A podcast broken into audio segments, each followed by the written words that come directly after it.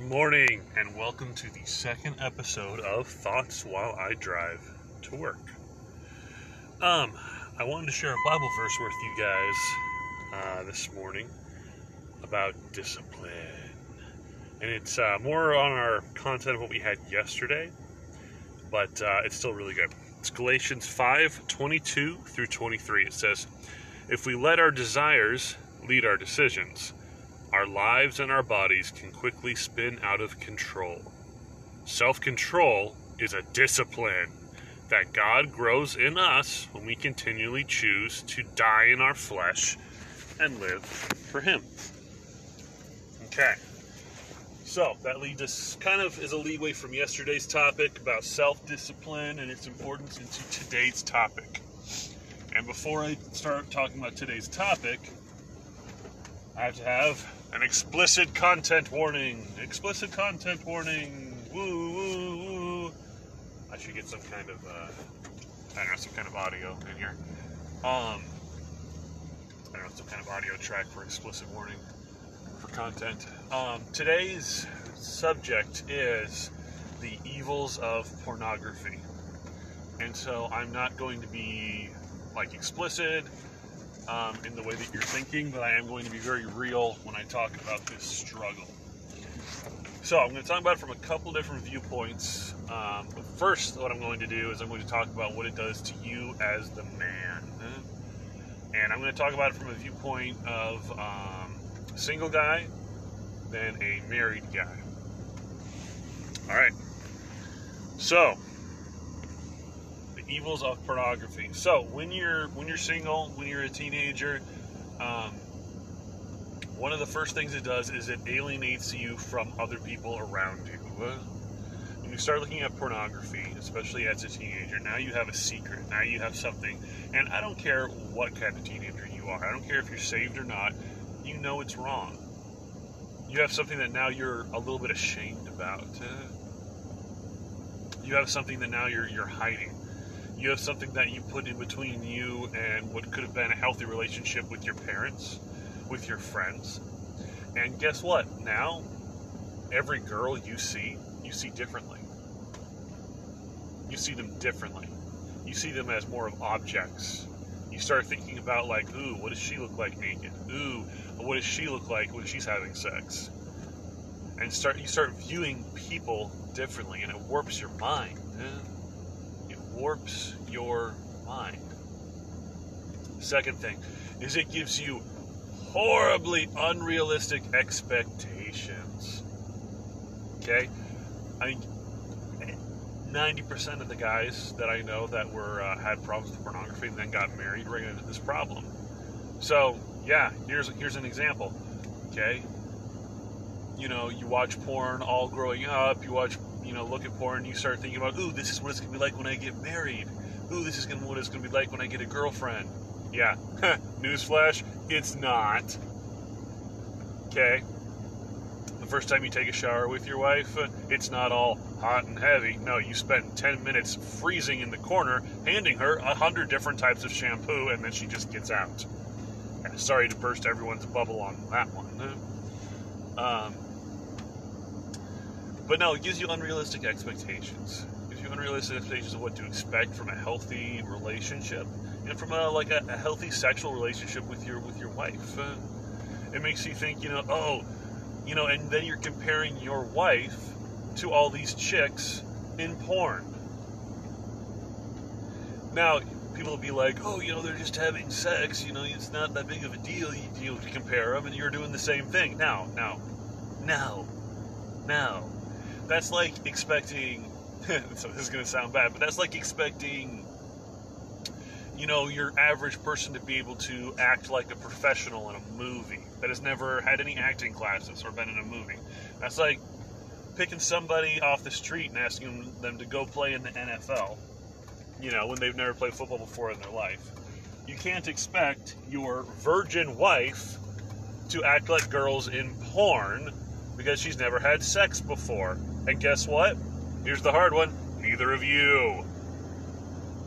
Neither neither have you. All guys want to think, you know, hey, we are the best. Because you know, Come on.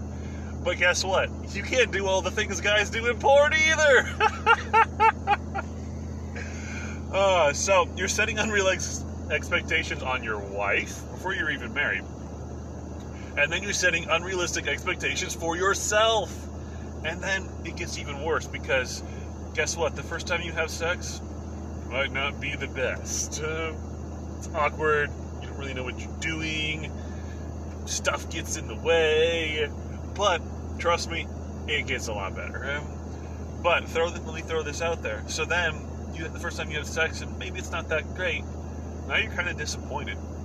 You're taking what God made as a gift between man and wife, and now you are disappointed with it. You're a little disappointed. This wasn't like what I watched, and why couldn't I do this? And why didn't she do this? And now you have a wedge in your relationship with you and your wife. Guess what it makes you want to do? Go back and look at more porn. Porn feeds off of your sadness. It feeds off of your despair. It feeds off of um, feeling inadequate about yourself. Because watching porn makes you feel good about yourself, makes you feel strong, makes you feel in control. But it doesn't. It makes you weak. And so now you have this wedge between you and your wife. And it's only going to get bigger. And now you're holding secrets from her in what should be a perfect God centered relationship. And it just, it's pornography is evil. Porn kills love. There is no love in pornography. There's not. Okay. So that's what it does to the guy, both single and married. So, second thing is what it does, what it takes away from your wife. Okay, you, I'm talking to the men, are supposed to be the godly head of your household. You are supposed to be leading your wife, leading your children to be more Christ like by setting an example, by leading Bible study, by reading out of the book, by constantly, by working with your wife to um, help uh, correct your children and lead them in a way that would be honoring to God. But guess what? Ding, ding, ding. You look at pornography, and now your godly wife, who I'm hopefully you married, um, a godly wife. If you didn't, it's a different podcast. Um, if you, your godly wife, who's supposed to be growing, who you're supposed to be helping to grow to be more Christ-like, and to grow in her knowledge of God, and be a better mom, be a better wife, all these things that are going to come from her seeking after Christ aren't going to work. Because you literally, by looking at pornography, and trust me, she knows, you literally put a wedge between her and God. Because instead of now seeking after God, seeking after God, reading His Word, she's now comparing herself to the girls in porn. She's now worried that if she is not enough for you, she's now worried if she is not good enough for you, you fat sack of crap. Yeah, I, hey, I was there too, and somebody had to be real with me. Yeah, you put a wedge between your, your wife, who you are responsible for, and her relationship with God. How does that make you feel? It should make you feel terrible good. You deserve it. Because now she's not focused on the things that she needs to be. Yeah? And you're probably not leading her the way that you need to be. So it, it hinders her relationship to grow in Christ. And that should make that's that's huge. It's terrible. Okay, third thing, because I'm getting close to work here. Third thing it does is it alters the way you view people. People are made in God's image. They're made in God's image, and they're and you're supposed to show people Christ's love in the hopes of them coming to His free and eternal and amazing gift of salvation. But if you look at pornography, pornography teaches you that people are there for your pleasure. Pornography teaches you that people are there to make you feel good. And you start treating them like objects. rather than people that are made in God's image. God's image, which is just a crazy thought just to begin with. Uh, you start treating them like objects, things that can do something for you to make you feel better. And also, throwing this out there just so you know, a lot of the girls in pornography are forced to be there. You know, the whole slave labor thing and um, slave labor and drug addiction and, porn- and pornography is huge. Huge. And you never see it when you just watch it. But a lot of those girls are forced to do those things. And I want you to think about that next time you are looking at porn or think about looking at porn. These girls aren't doing this because they like to have sex. No, some of these girls are forced to do it out of sexual bondage and slavery. If you don't think slavery happens in America, you're a fool. It happens all around you. Uh-huh. And by watching pornography, you are helping it. You're helping keep these girls in bondage, uh, in slavery. Uh, hard truths. But there's stuff I wish I knew back in the day. truths I had to discover, truths I had to have my accountability partner in me that I've had for probably about 12 years now, have had to find out the hard way. So I'm telling you now. So these are all just some of the evils of pornography. But God gives us a way out. God can give you the strength. God can give you the power to resist pornography. Um, I totally forget the verse reference, and I wish I had it for you guys. But tell you what, I'll have it for you on tomorrow morning's podcast when I drive into work. Um, yeah, for for tomorrow morning's podcast. But anytime there's temptation, God does not allow you to be tempted beyond what you can, um, what you can stand, beyond what your thresholds are. So any temptation you're feeling, God does not allow you to be tempted beyond what you have the power to say no to. And it also says in that verse, you know what? I'm in the parking lot. I'm a few minutes early. I'm going to look it up. It says in that verse that. Uh, you with temptation you will always be given a way out. Uh, I'm going to look up the verse. So I'm going to go silent here for a second.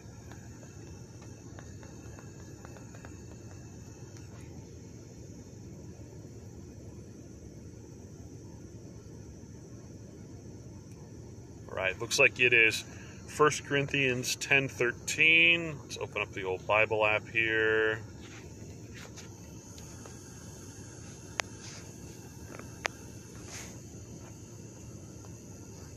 Okay, yes, 1 Corinthians 10:13, great verse. No temptation has overtaken you that is not common to man. God is faithful, and he will not let you be tempted beyond your ability. But with temptation, he will also provide the way of escape, that you may be able to endure it. Okay, a couple great things on this verse. And I might be late to work, but I'm going to explain it because you're important. No temptation has overtaken you that is not common to man. So, newsflash, these temptations you're having, these sin problems you're having, aren't uncommon. These are something that has been plaguing man since the fall. These are things, so it's not some secret sin that you're hiding in the closet that only you are having a problem with. You can go out and find other people that are having a problem with. I suggest you find a mentor, find an accountability partner, find someone who's oh, not someone who's currently struggling with this sin, because then you're just going to be too sad. Boo hoo, look at me. No, you need to find someone who has overcome this sin and can mentor you out of it. Then it says, God is faithful. God is faithful. If you put your trust in Him, He will help you. God is faithful. And He will not let you be tempted beyond your ability. That's pretty cool because all of us have different abilities. So, like I talk about mental toughness and mental fortitude, and I like to think my ability is pretty good. Your ability might be terrible. Your ability might be like a negative 15, you know, on a scale of 1 to 10. But guess what? Even with your negative 15 ability to say no to sin, God won't let you be tempted beyond that. So that means that anytime you give in to temptation, whose fault is it? Well, it says here in the Bible that you had the ability to say no because it wasn't beyond your ability. It wasn't like somebody had a sledgehammer and was saying, Look at porn or I'm going to break all your fingers. Yeah, no. You have the ability, whenever you are tempted, to say no because he will not let you be tempted beyond your ability. Next part of the verse. But with the temptation, he will also provide the way of escape that you may be able to endure it. So that's also the other great part. So when you're tempted, not only do you have the power to say no, but you also, he will provide a way of escape. And I truly mean that means a physical way of escape. Pornography is one of the biggest things of spiritual warfare out there, and people don't treat it and that temptation, they don't treat it with the seriousness that it deserves. So when it says a way of escape, I truly do mean a physical way of escape. You know the best way not to look at porn? It's impossible to look at porn if you're out jogging. It's impossible to look at porn if you are doing seven minutes of burpees. It's possible to look at porn if you're on the mats rolling BJJ. That's Brazilian Jiu Jitsu. You know what? If you're out bettering yourself, if you're out studying, if you're out working out, all those feelings of looking at porn, they're going to fade away. They're going to fade away. Go to your first kickboxing class or Muay Thai. Get in the ring and spar. Get punched in the face. You know, these are all things that are, you know, they're going to make you tougher. You need to escape your temptation when you feel tempted. If you're laying in bed and you're all by yourself, your wife had somewhere to go in the morning and you're like, oh, I can sleep in. This is great. And it pops in your head, even for a second, ooh, I'm laying in bed by myself. And I could look at porn right now. Nobody would even know. You need to get up. Go take a cold shower. Go outside for a jog. No. Even if you're in bed and you're like, no, no, no, I'm not going to do that. I'm going to watch some uh, Netflix instead that temptation will still be there. It may be gone for about five minutes, oh, but it will come back. You guys ever watch Karate Kid 2? Karate Kid 2, Mr. Miyagi tells, uh, whatever, what's his face? Daniel, I think it was. The best way not to get punched is don't be there to be punched. Same thing with this. The best way not to be tempted is don't put yourself in a situation in which you will be tempted. Are you tempted to look at pornography when you're like on a date with your wife or hanging around with your kids or out with your friends or like standing in a public place? I'm going to say the answer is probably no. And if the answer is yes, well, then you've probably got more problems and you should seek some counseling. But be in a public place, be around people, be in a place that makes it quite literally impossible for you to look at porn without literally everybody knowing because it's a shameful thing. And, you know, if you're just whipping out your phone, phone and looking at porn in front of literally all your family and friends, then again, you need counseling. Um, but for the majority of you, that'll be a big enough no that you won't do it. So you need to flee. You need to, it says, He will provide an escape. He being God that you may be able to endure it. So you can endure sin. So it's endurance. It's endurance. Because guess what? You're going to be tempted again. And you're going to be tempted again. But it's like we talked about yesterday. There's a compound effect to saying no. There's a compound effect to being strong. And every time you say no, it's going to get easier. It's going to get better and it's going to get easier. All right, guys. Well, that is about all I had for the podcast this morning.